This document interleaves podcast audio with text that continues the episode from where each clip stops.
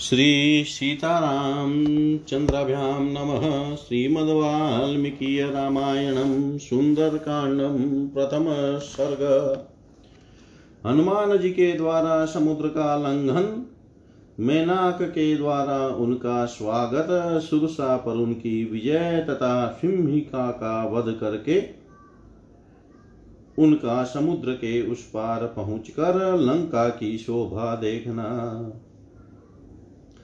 तदंतर शत्रुओं का संहार करने वाले हनुमान जी ने रावण द्वारा हरी गई सीता के निवास स्थान का पता लगाने के लिए उस आकाश मार्ग से जाने का विचार किया, जिस पर चारण देव जाति विशेष विचरा करते हैं।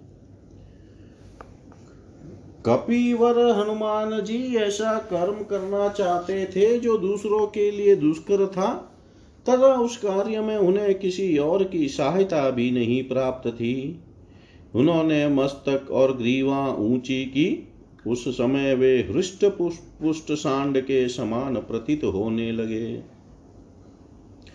फिर धीर स्वभाव वाले वे महाबली पवन कुमार, वैदुर्यमणि नीलम और समुद्र के जल की भांति हरी हरी घास पर सुखपूर्वक विचरने लगे। उस समय बुद्धिमान, हनुमान जी पक्षियों को त्रास देते, वृक्षों को वक्ष स्थल के आधात से धराशाही करते तथा बहुत से मृगों वन जंतुओं को कुचलते हुए पराक्रम में बढ़े चढ़े सिंह के समान शोभा पा रहे थे।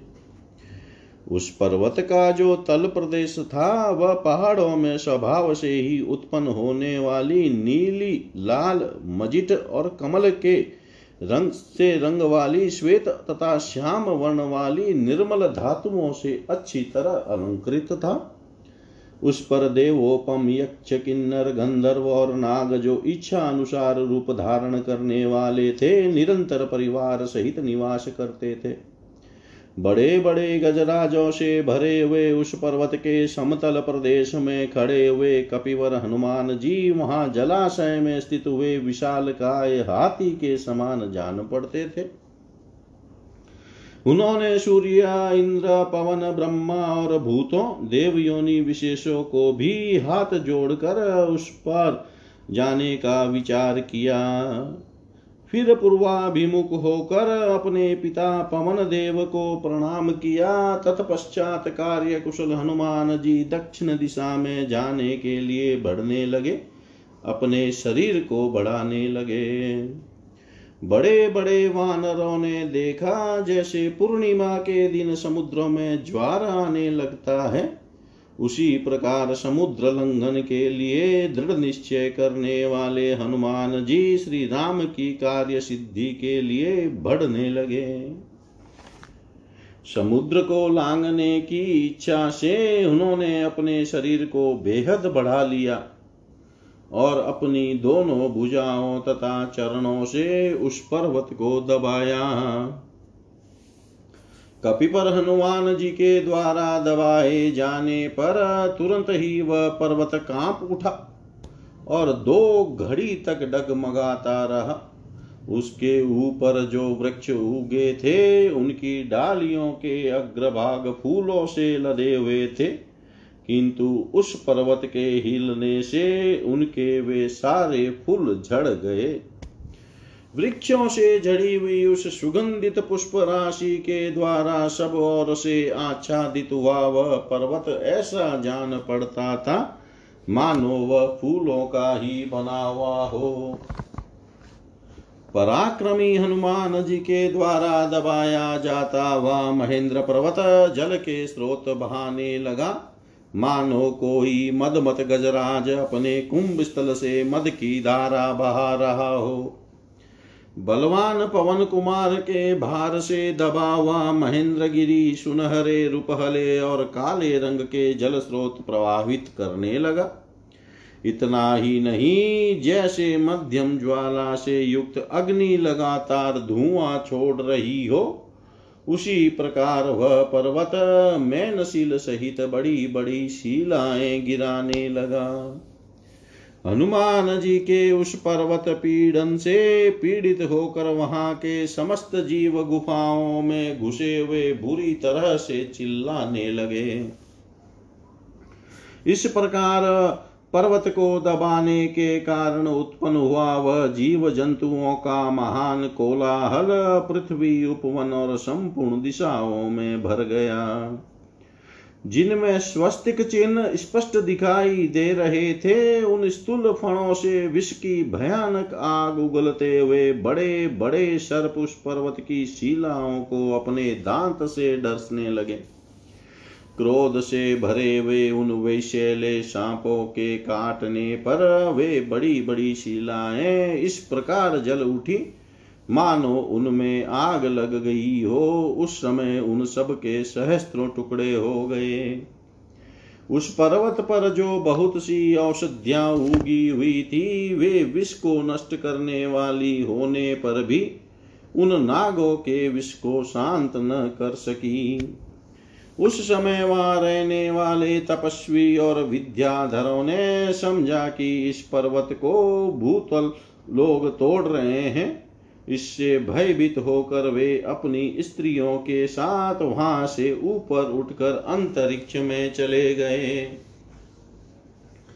मधुपान के स्थान में रखे हुए स्वर्णमय आशो पात्र बहुमूल्य बर्तन, सोने के कलश भांति भांति के भक्ष्य पदार्थ, चटनी, नाना प्रकार के फलों के गुद्दे, बैलों की खाल की बनी हुई ढालें और स्वर्ण जटित मुठ वाली तलवारें छोड़कर कंठ में माला धारण किए, लाल रंग के फूल और अनुलेपन चंदन लगाए।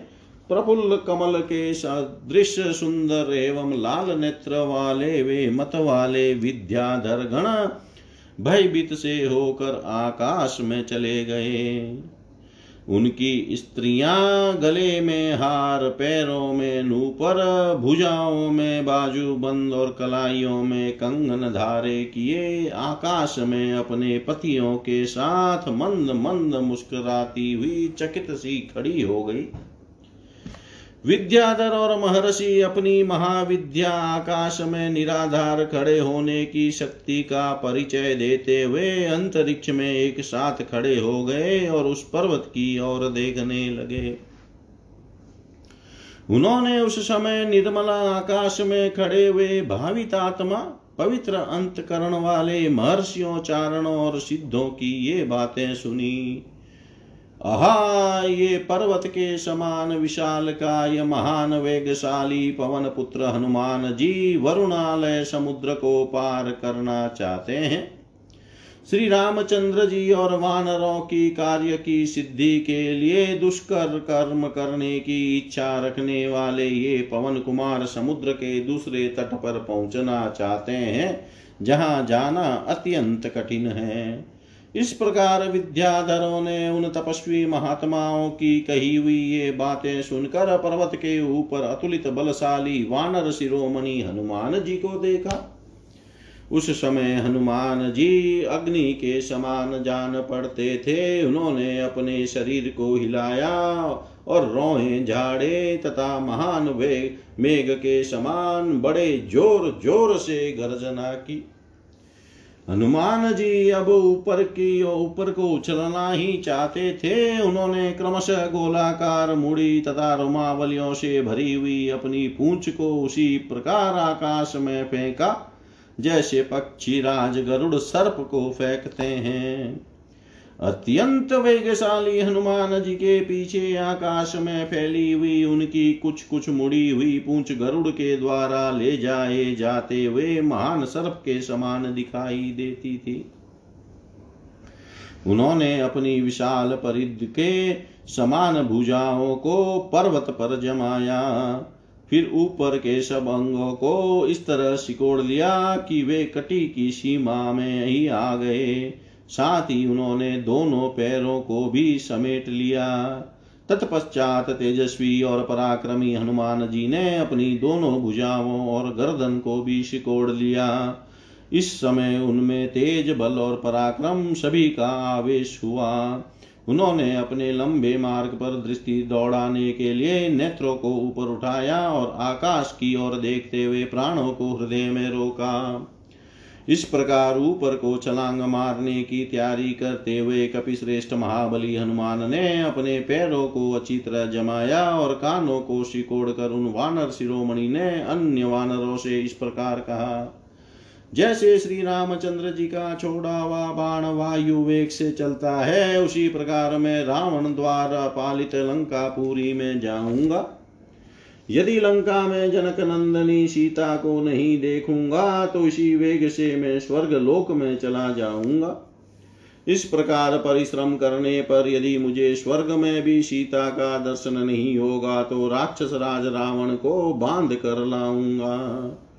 सर्वथा कृतकृत्य होकर मैं सीता के साथ लौटूँगा, अथवा रावण सहित लंका पूरी को ही उखाड़ कर लाऊँगा।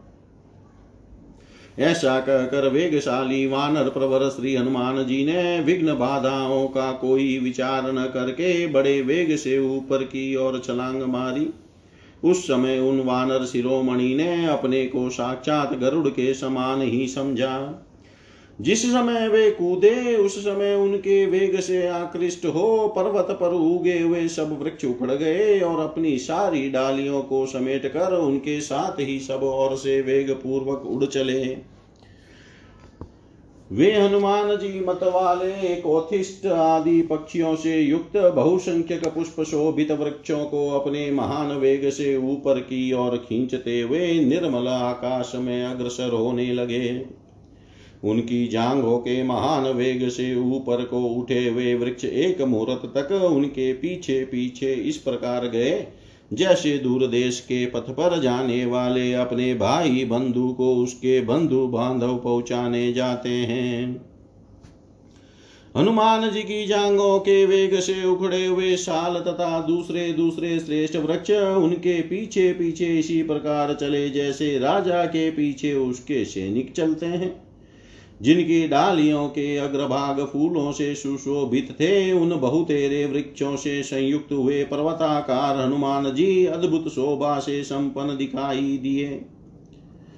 उन वृक्षों में से जो भारी थे, वे थोड़ी ही देर में गिरकर क्षार समुद्र में डूब गए। ठीक इसी तरह जैसे कितने ही पंखधारी पर्वत देवराज इंद्र के भय से वरुणालय में निमग्न हो गए थे। मेघ के समान विशाल काय हनुमान जी अपने साथ खींच कर आए हुए वृक्षों के अंकुर और कोर सहित फूलों से आचित हो, जुगनुओं की जगमगाहट से युक्त पर्वत के समान शोभा पाते थे। वे वृक्ष जब हनुमान जी के वेग से मुक्त हो जाते, उनके आकर्षण से छूट जाते, तब अपने फूल बरसाते वे इस प्रकार समुद्र के जल में डूब जाते थे। जैसे सुहृद वर्ग के लोग प्रदेश जाने वाले अपने किसी बंधु को दूर तक पहुँचा कर लौट आते हैं।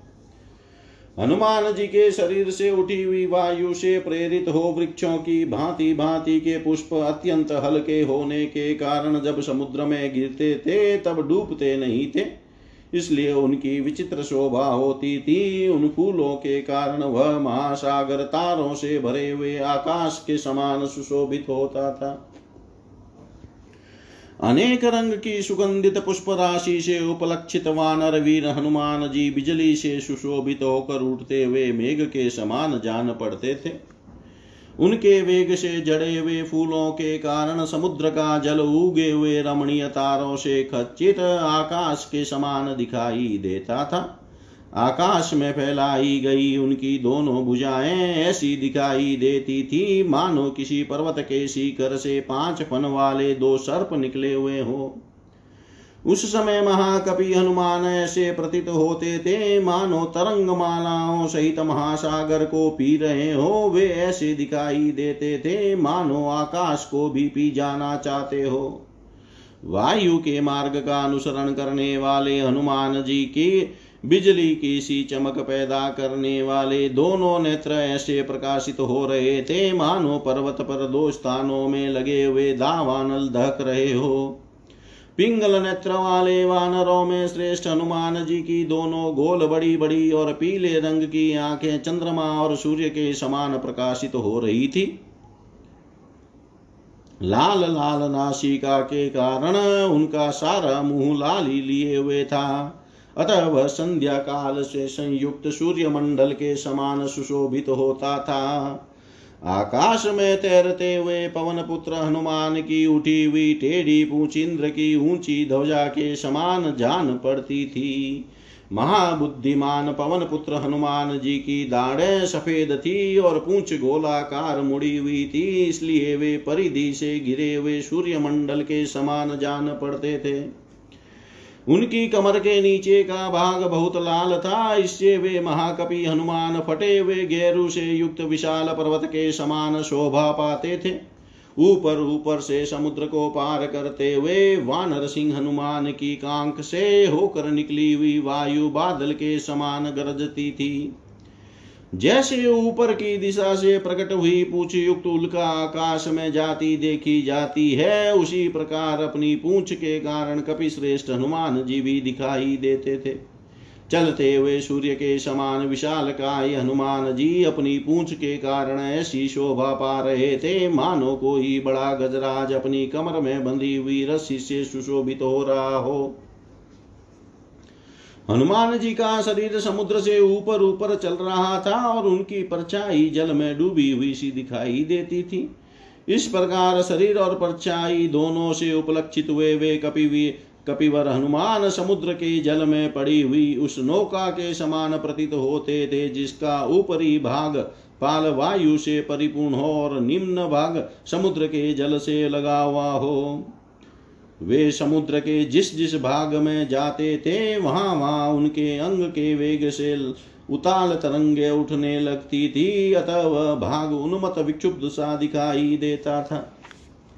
महान वेगशाली महाकपि हनुमान पर्वतों के समान ऊँची महासागर की तरंग मालाओं को अपनी छाती से चूर चूर करते हुए आगे बढ़ रहे थे। कपिश्रेष्ठ हनुमान के शरीर से उठी हुई तथा मेघों की घटा में व्याप्त हुई प्रबल वायु ने भीषण गर्जना करने वाले समुद्र में भारी हलचल मचा दी। वे कपि के शरीर अपने प्रचंड वेग से समुद्र में बहुत सी ऊँची ऊँची तरंगों को आकर्षित करते हुए इस प्रकार उड़े जा रहे थे। मानो पृथ्वी और आकाश दोनों को विक्षुब्ध कर रहे हो। वे महान वेगशाली वानर वीर उस महासमुद्र में उठी हुई सुमेरु और मंद्राचल के समान उताल तरंगों की मानो गणना करते हुए आगे बढ़ रहे थे। उस समय उनके वेग से ऊँचे उठकर मेघ मंडल के साथ आकाश में स्थित हुआ समुद्र का जल शरत काल के फैले हुए मेघों के समान जान पड़ता था। जल हट जाने के कारण समुद्र के भीतर रहने वाले मगर नाके, मछलियाँ और कछुए साफ़ साफ़ दिखाई देते थे, जैसे वस्त्र खींच लेने पर देहधारियों के शरीर नंगे दिखने लगते हैं। समुद्र में विचरने वाले सर्प आकाश में जाते हुए कपि श्रेष्ठ हनुमान जी को देख कर उन्हें गरुड़ के ही समान समझने लगे। कपि केसरी हनुमान जी की दस योजन चौड़ी और तीस योजन लंबी छाया, वेग के कारण अत्यंत रमणीय जान पड़ती थी। खारे पानी के समुद्र में पड़ी हुई पवन पुत्र हनुमान का अनुसरण करने वाली, उनकी वह छाया श्वेत बादलों की पंक्ति के समान शोभा पाती थी। वे परम तेजस्वी महाकाय, महाकपि हनुमान, आलम्बनहीन आकाश में पंखधारी पर्वत के समान जान पड़ते थे। वे बलवान कपि श्रेष्ठ जिस मार्ग से वेग पूर्वक निकल जाते थे, उस मार्ग से संयुक्त समुद्र सहसा कटोते या कड़ा के समान हो जाता था। उनके वेग से उठी हुई वायु के द्वारा वहाँ का जल हट जाने से वह स्थान कटोते आदि के समान गहरा सा दिखाई पड़ता था। पक्षी समूहों के उड़ने के मार्ग में पक्षी राज गरुड़ की भांति जाते हुए हनुमान वायु के समान मेघमालाओं को अपनी ओर खींच लेते थे। हनुमान जी के द्वारा खींचे जाते वे वे श्वेत अरुण, नील और मजीठके से रंग वाले बड़े बड़े मेघ वहाँ बड़ी शोभा पाते थे।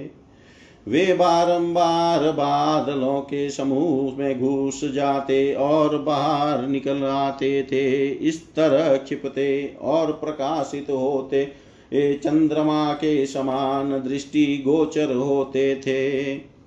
उस समय तीव्र गति से आगे बढ़ते हुए वानर वीर हनुमान जी को देख कर देवता, गंधर्व और चारण उनके ऊपर फूलों की वर्षा करने लगे।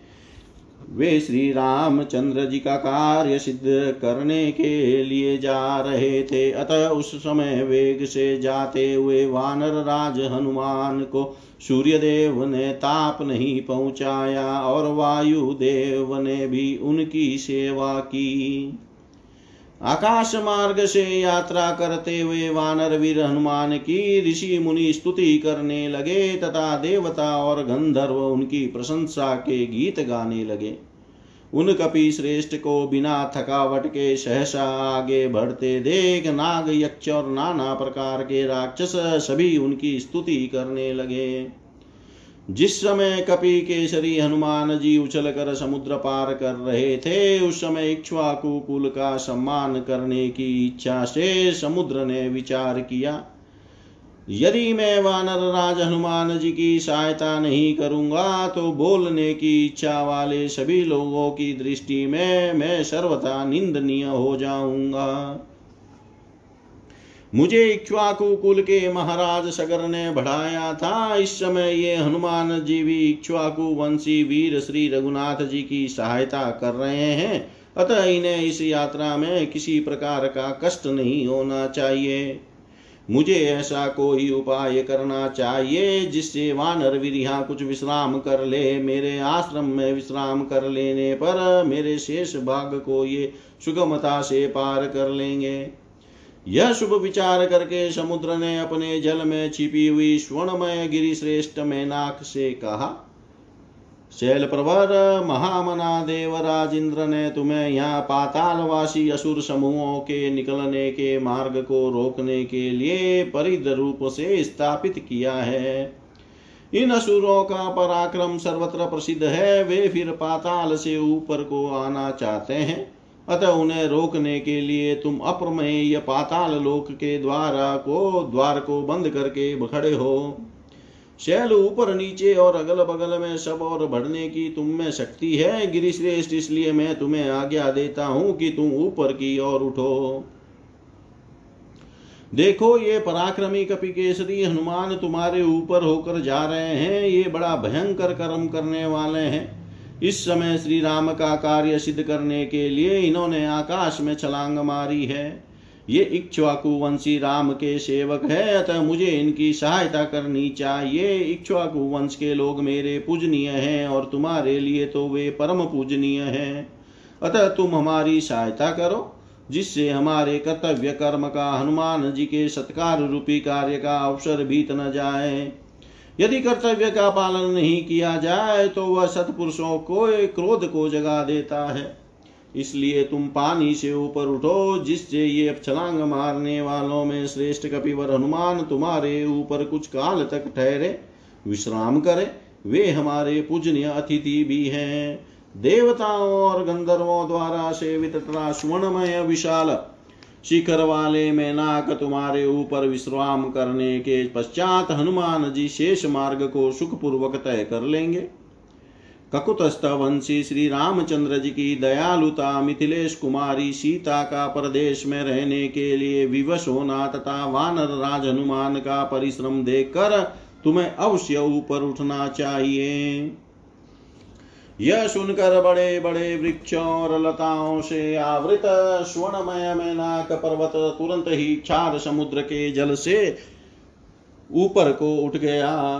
जैसे उदीप्त किरणों वाले दिवाकर सूर्य मेघों के आवरण को भेद कर उदित होते हैं, उसी प्रकार उस समय महासागर के जल का भेदन करके वह पर्वत बहुत ऊँचा उठ गया। समुद्र की आज्ञा पाकर जल में छिपे रहने वाले उस विशाल काय पर्वत ने दो ही घड़ी में हनुमान जी को अपने शिखरों का दर्शन कराया। उस पर्वत के, उस पर्वत के शिखर स्वर्णमय थे। उन पर किन्नर और बड़े बड़े नाग निवास करते थे। सूर्योदय के समान तेज पुंज से विभूषित वे शिखर इतने ऊँचे थे कि आकाश में रेखा सी खींच रहे थे। उस पर्वत के उठे हुए स्वर्णमय शिखरों के कारण शस्त्र के समान नील वर्ण वाला आकाश सुनहरी प्रभा से उद्भाषित होने लगा। उन परम कांतिमान और तेजस्वी स्वर्णमय शिखरों से वह गिरिश्रेष्ठ, मेनाक सैकड़ों सूर्यों के समान दीप्यमान हो रहा था। चार समुद्र के बीच में अविलंब अविलंब उठकर सामने खड़े हुए मेनाक को देखकर हनुमान जी ने मन ही मन निश्चित किया कि यह कोई विघ्न उपस्थित हुआ है। अतः वायु जैसे बादलों को छिन भिन कर देती है। उसी प्रकार महान वेगशाली महाकपि हनुमान ने बहुत ऊँचे उठे हुए मेनाक पर्वत के उस उच्चतर शिखर को अपनी छाती के धक्के से नीचे गिरा दिया। इस प्रकार कपिवर हनुमान जी के द्वारा नीचा देखने पर उनके उस महान वेग का अनुभव करके पर्वत श्रेष्ठ में नाक बड़ा प्रसन्न हुआ और गर्जना करने लगा। तब आकाश में स्थित हुए उस पर्वत ने आकाशगत वीर वानर हनुमान जी से प्रसन्नचित होकर कहा, वह मनुष्य रूप धारण करके अपने ही शिखर पर स्थित हो, इस प्रकार बोला। वानर शिरोमणे आपने यह दुष्कर कर, कर्म किया है। अब उत्तर कर मेरे इन शिखरों पर सुखपूर्वक विश्राम कर लीजिए, फिर आगे की यात्रा कीजिएगा। श्री रघुनाथ जी के पूर्वजों ने समुद्र की वृद्धि की थी, इस समय आप उनका हित करने में लगे हैं, अतः समुद्र आपका सत्कार करना चाहता है। किसी ने उपकार किया हो तो बदले में उसका भी उपकार किया जाए। यह सनातन धर्म है। इस दृष्टि से प्रत्युपकार करने की इच्छा वाला यह सागर आपसे समान पाने के योग्य है। आप इसका सत्कार ग्रहण करें। इतने से ही इसका समान हो जाएगा। आपके सत्कार के लिए समुद्र ने बड़े आदर से मुझे नियुक्त किया है और कहा है, इन कपिवर हनुमान ने सौ योजन दूर जाने के लिए आकाश में छलांग मारी है। अतः कुछ देर तक तुम्हारे शिखरों पर ये विश्राम कर ले, फिर शेष भाग का लंघन करेंगे। अतः कपिश्रेष्ठ, आप कुछ देर तक मेरे ऊपर विश्राम कर लीजिए, फिर जाइएगा। इस स्थान पर ये बहुत से सुगंधित और सुस्वादु कंद मूल तथा फल है। वानर शिरोमणे, इनका आस्वादन करके थोड़ी देर तक सुस्ता लीजिए। इसके बाद आगे की यात्रा कीजिएगा। कपिवर, आपके साथ हमारा भी कुछ संबंध है। आप महान गुणों का संग्रह करने वाले और तीनों लोकों में विख्यात हैं। कपि से रेष्ट पवन नंदन जो जो वेगशाली और छलांग मारने वाले वानर हैं, उन सब में मैं आपको ही श्रेष्ठतम मानता हूँ।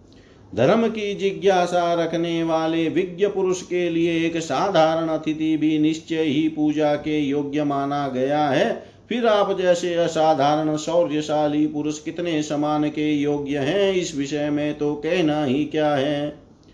कपिश्रेष्ठ आप देव शिरोमणि महात्मा वायु के पुत्र हैं और वेग में भी उन्हीं के समान हैं।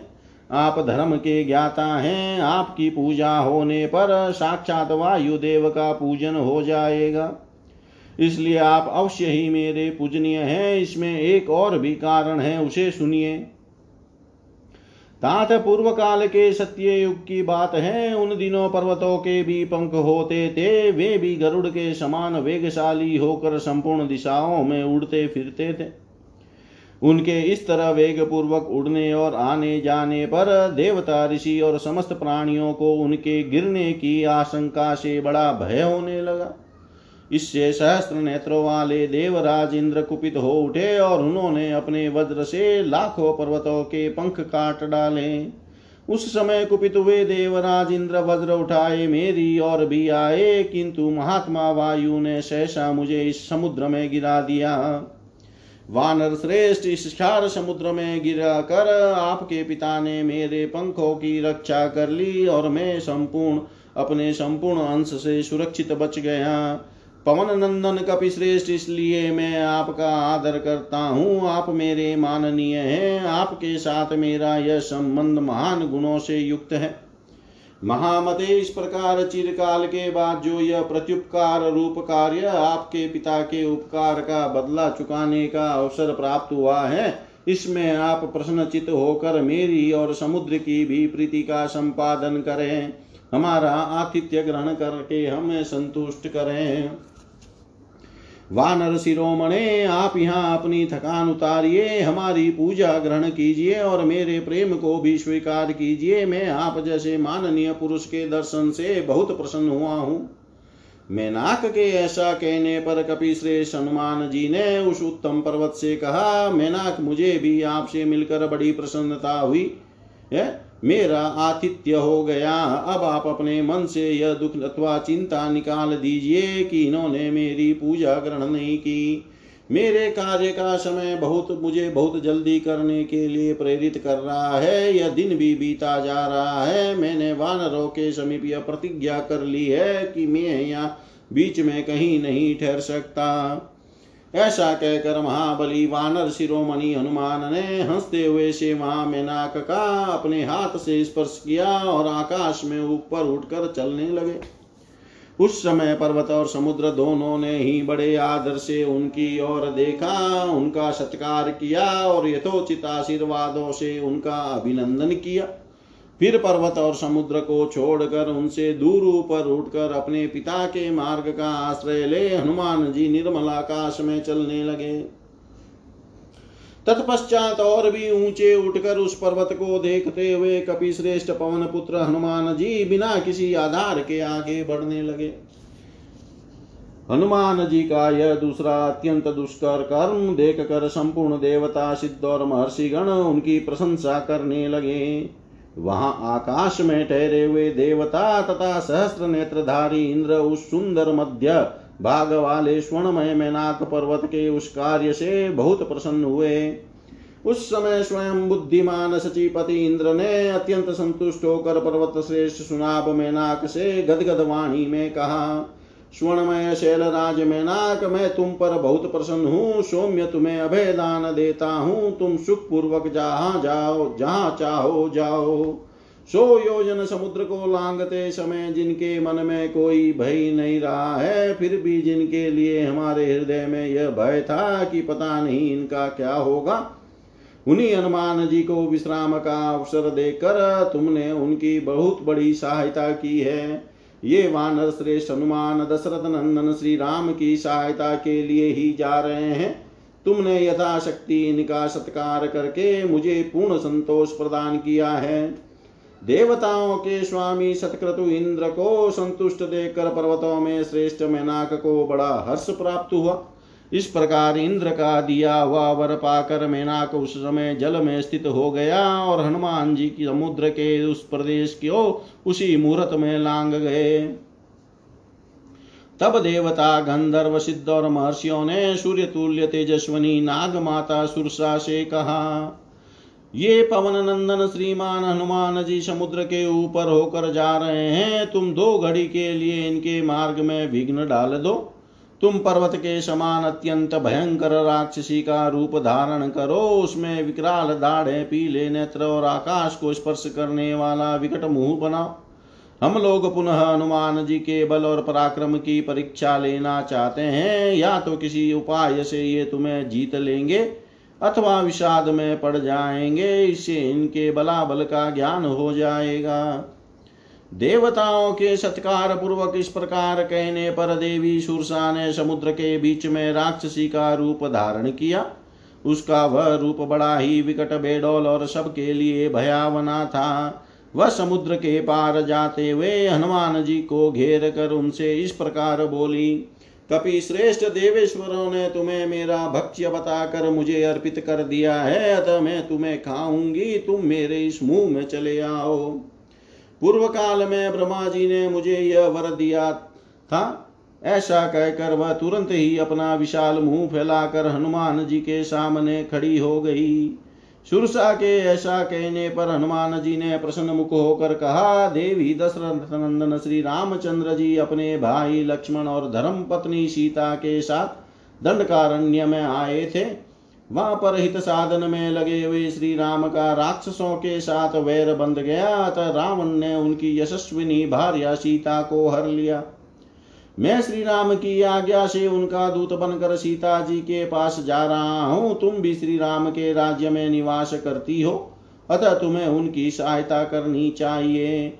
अथवा यदि तुम मुझे खाना ही चाहती हो तो मैं सीता जी का दर्शन करके अनायास ही महान कर्म करने वाले श्री रामचंद्र जी से जब मिल लूँगा, तब तुम्हारे मुख में आ जाऊँगा, यह तुमसे सच्ची प्रतिज्ञा करके कहता हूँ। हनुमान जी के ऐसा कहने पर इच्छा अनुसार रूप धारण करने वाली सुरसा बोली, मुझे यह वर मिला है कि कोई भी मुझे लांग कर आगे नहीं जा सकता।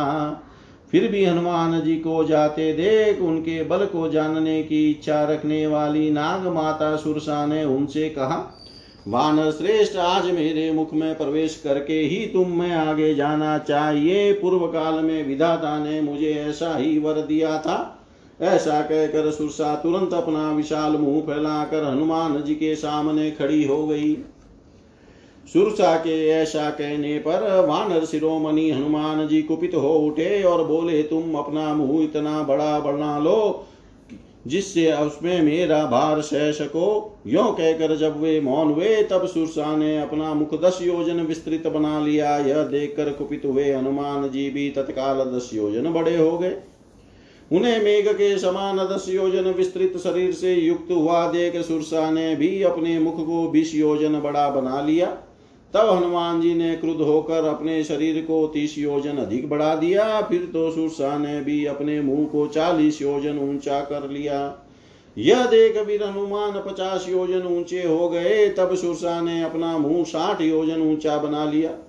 फिर तो वीर हनुमान उसी क्षण सत्तर योजन ऊँचे हो गए। अब सुरसा ने अस्सी योजन ऊँचा मुँह बना लिया। तदंतर अग्नि के समान तेजस्वी हनुमान नब्बे योजन ऊँचे हो गए। यह देख सुरसा ने भी अपने मुँह का विस्तार सौ योजन कर लिया। सुरसा के फैलाए उस विशाल जीवा से युक्त और नरक के समान अत्यंत भयंकर मुँह को देख कर बुद्धिमान वायु पुत्र हनुमान ने मेघ की भांति अपने शरीर को संकुचित कर लिया। वे उसी क्षण अंगूठे के बराबर छोटे हो गए। फिर वे महाबली श्रीमान पवन कुमार सुरसा के उस मुँह में प्रवेश करके तुरंत निकल आए और आकाश में खड़े होकर इस प्रकार बोले, दक्ष कुमारी, तुम्हें नमस्कार है, मैं तुम्हारे मुँह से पर, मुँह में प्रवेश कर चुका। लो, तुम्हारा वर भी सत्य हो गया। अब मैं उस स्थान को जाऊँगा, जहाँ विदे कुमारी सीता विद्यमान है। राहु के मुख से छूटे हुए चंद्रमा की भांति अपने मुख से मुक्त हुए हनुमान जी को देखकर सुरसा देवी ने अपना असली रूप में, अपने असली रूप में प्रकट होकर उन वीर से कहा, कपि श्रेष्ठ तुम भगवान श्री राम के कार्य की सिद्धि के लिए सुखपूर्वक जाओ, सौम्य विदेह नंदनी सीता को महात्मा श्री राम से शीघ्र मिलाओ। कपिवर हनुमान जी का यह तीसरा अत्यंत दुष्कर्म कर्म देख सब प्राणी वाह वाह करने करके उनकी प्रशंसा करने लगे। वे वरुण के निवास भूत अलंग्य समुद्र के निकट आकार आकाश का ही आश्रय ले गरुड़ के समान वेग से आगे बढ़ने लगे। जो जल की धाराओं से सेवित पक्षियों से संयुक्त गान विद्या के आचार्य तुम्बरु आदि गंधर्वों के विचरण का स्थान तथा ऐरावत के आने जाने का मार्ग है, सिंह हाथी, बाघ पक्षी और सर्प आदि वाहनों से जुते हुए, उड़ते हुए निर्मल विमान जिसकी शोभा बढ़ाते हैं जिनका स्पर्श वज्र और अशनि के समान दुस्सह तथा तेज अग्नि के समान प्रकाशमान है तथा जो स्वर्गलोक पर विजय पा चुके हैं, ऐसे महाभाग पुण्यात्मा पुरुषों का जो निवास स्थान है, देवता के लिए अधिक मात्रा में भविष्य का भार वहन करने वाले अग्निदेव जिसका सदा सेवन करते हैं, ग्रह नक्षत्र चंद्रमा सूर्य और तारे आभूषण की भांति जिसे सजाते हैं महर्षियों के समुदाय गंधर्व नाग और यज्ञा भरे रहते हैं, जो जगत का आश्रय स्थान एकांत और निर्मल है। गंधर्व राज विश्वावसु, जिसमें निवास करते हैं, देवराज इंद्र का हाथी जहाँ चलता फिरता है, जो चंद्रमा और सूर्य का भी मंगलमय मार्ग है। इस जीव जगत के लिए विमल वितान चंदोवा है, साक्षात परम ब्रह्म परमात्मा ने ही जिसकी सृष्टि की है। जो बहुसंख्यक वीरों से सेवित और विद्याधर गणों से आवृत है, उस वायु आकाश में पवन नंदन हनुमान जी गरुड़ के समान वेग से चले। वायु के समान हनुमान जी अगर के समान काले तथा लाल पीले और श्वेत बादलों को खींचते हुए आगे बढ़ने लगे। उनके द्वारा खींचे जाते हुए वे बड़े बड़े बादल अद्भुत शोभा पा रहे थे। वे बारंबार मेघ समूहों में प्रवेश करते और बाहर निकलते थे। उस अवस्था में बादलों में छिपते तथा प्रकट होते हुए वर्षा काल के चंद्रमा की भांति उनकी बड़ी शोभा हो रही थी। सर्वत्र दिखाई देते हुए पवन कुमार, हनुमान जी, पंखधारी, गिरिराज के समान निराधार आकाश का आश्रय लेकर आगे बढ़ रहे थे। इस तरह जाते हुए हनुमान जी को इच्छा अनुसार रूप धारण करने वाली विशाल काया सिम्ही का नाम वाली राक्षसी ने देखा। देख कर वह मन ही मन इस प्रकार विचार करने लगी। आज दीर्घ काल के बाद यह विशाल जीव मेरे वश में आया है। इसे खा लेने पर बहुत दिनों के लिए मेरा पेट भर जाएगा। अपने हृदय में ऐसा सोचकर उस राक्षसी ने हनुमान जी की छाया पकड़ ली। छाया पकड़ी जाने पर वानर वीर हनुमान ने सोचा, अहो, सहसा किसने मुझे पकड़ लिया? इस पकड़ के सामने मेरा पराक्रम पंगु हो गया है। जैसे प्रतिकूल हवा चलने पर समुद्र में जहाज़ की गति अवरुद्ध हो जाती है, वैसी दशा आज मेरी भी हो गई है। यही सोचते हुए कपि पर हनुमान ने उस समय अगल बगल में ऊपर और नीचे दृष्टि डाली। इतने ही में उन्हें समुद्र के जल के ऊपर उठा हुआ एक विशाल काय प्राणी दिखाई दिया। उस विकराल मुख वाली राक्षसी को देख कर पवन कुमार हनुमान सोचने लगे। वानर राज सुग्रीव ने जिस महापराक्रमी छायाग्राही अद्भुत जीव की चर्चा की थी, वह निसंदेह यही है। तब बुद्धिमान कपिवर हनुमान जी ने यह निश्चय करके कि वास्तव में यह सिंहिका है वर्षा काल के मेघ की भांति अपने शरीर को बढ़ाना आरंभ किया। इस प्रकार वे विशाल काय हो गए। उन महाकपि के शरीर को बढ़ते देख सिंबिका ने अपना मुँह पाताल और आकाश के मध्य भाग के समान फैला लिया और मेघों की घटा के समान गर्जना करती हुई उन वानर वीर की ओर दौड़ी। हनुमान जी ने उसका अत्यंत विकराल और बड़ा हुआ मुँह देखा, उन्हें अपने शरीर के बराबर ही उसका मुँह दिखाई दिया। उस समय बुद्धिमान महाकपि हनुमान ने सिंह के मर्म स्थानों को अपना लक्ष्य बनाया। तदंतर वज्रोपम शरीर वाले महाकपि पवन कुमार अपने शरीर को संकुचित करके उसके विकराल मुख में आ गिरे। उस समय सिद्धों और चारणों ने हनुमान जी को सिंबिका के मुख में उसी प्रकार निमग्न होते देखा, जैसे पूर्णिमा की रात में पूर्ण चंद्रमा राहु के ग्रास बन गए हो। मुख में प्रवेश करके उन वानर वीर ने अपने तीखे नखों से उस राक्षसी के मर्म स्थानों को विदीर्ण कर डाला। इसके पश्चात वे मन के समान गति से उछल कर वेग पूर्वक बाहर निकल आए। देव के अनुग्रह, स्वाभाविक धैर्य तथा कौशल से उस राक्षसी को मार कर वे मनस्वी वानर वीर पुनः वेग से बढ़कर बड़े हो गए। हनुमान जी ने प्राणों के आश्रय भूत उसके हृदय स्थल को ही नष्ट कर दिया, अतः वह प्राण शून्य होकर समुद्र के जल में गिर पड़ी। विधाता ने ही उसे मार गिराने के लिए हनुमान जी को निमित्त बनाया था। उन वानर वीर के द्वारा शीघ्र ही मारी जाकर स्विमिका जल में गिर पड़ी। यह देख आकाश में विचरने वाले प्राणी उन कपि श्रेष्ठ से बोले, कपिवर, तुमने यह बड़ा ही भयंकर कर्म किया है, जो इस विशाल काय प्राणी को मार गिराया है।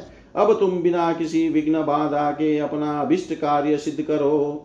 वानरेंद्र, जिस पुरुष में तुम्हारे समान धैर्य, शुद्ध सूझ, बुद्धि और कुशलता, ये चार गुण होते हैं, उसे अपने कार्य में कभी असफलता नहीं होती।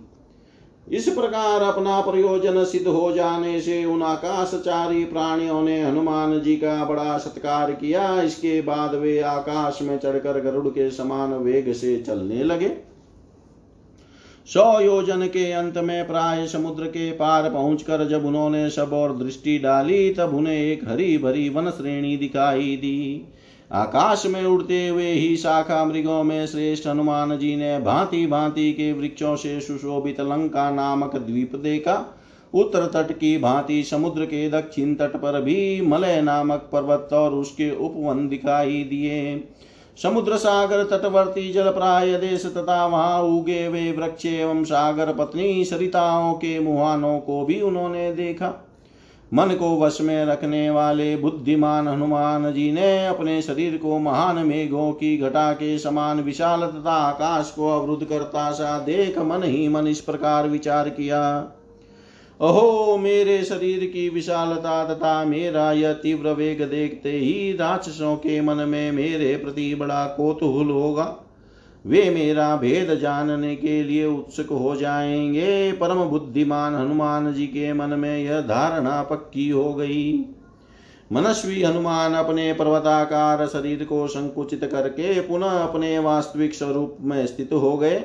ठीक उसी तरह जैसे मन को वश में रखने वाला मोह रहित पुरुष अपने मूल स्वरूप में प्रतिष्ठित होता है। जैसे बलि के पराक्रम संबंधी अभिमान को हर लेने वाले श्री हरि ने विराट रूप से तीन पग पर चलकर तीनों लोकों को नाप लेने के पश्चात अपने उस स्वरूप को समेट लिया था। उसी प्रकार हनुमान जी समुद्र को लांग जाने के बाद अपने उस विशाल रूप को संकुचित करके अपने वास्तविक स्वरूप में स्थित हो गए। हनुमान जी बड़े ही सुंदर और नाना प्रकार के रूप धारण कर लेते थे। उन्होंने समुद्र के दूसरे तट पर जहाँ दूसरों का पहुँचना असंभव था, पहुंचकर अपने विशाल शरीर की ओर दृष्टिपात किया, फिर अपने कर्तव्य का विचार करके छोटा सा रूप धारण कर लिया। महान मेघ समूह के समान शरीर वाले महात्मा हनुमान जी के बड़े लसोड़े और नारियल के वृक्षों से विभूषित लंब पर्वत के विचित्र लघु शिखरों वाले महान समृद्धिशाली श्रृंग पर कूद पड़े। तदंतर समुद्र के तट पर पहुंचकर वहाँ से उन्होंने एक श्रेष्ठ पर्वत के शिखर पर बसी हुई लंका को देखा। देख कर अपने पहले रूप को तिरोहित करके वे वानर वीर वहाँ के पशु पक्षियों को व्यथित करते हुए उसी पर्वत पर उतर पड़े। इस प्रकार दानवों और सर्पों से भरे हुए तथा बड़ी बड़ी उताल तरंग मालाओं से अलंकृत महासागर को बलपूर्वक लांग कर वे उसके तट पर उतर गए और अमरावती के समान सुशोभित लंका पूरी की शोभा देखने लगे। इस प्रकार श्री वाल्मीकि निर्मित आर्ष रामायण आदि काव्य के सुंदर कांड में पहला सर्ग पूरा हुआ। ओम पूर्ण मद पूर्णमिदम पूर्णात् पूर्णमुदच्यते।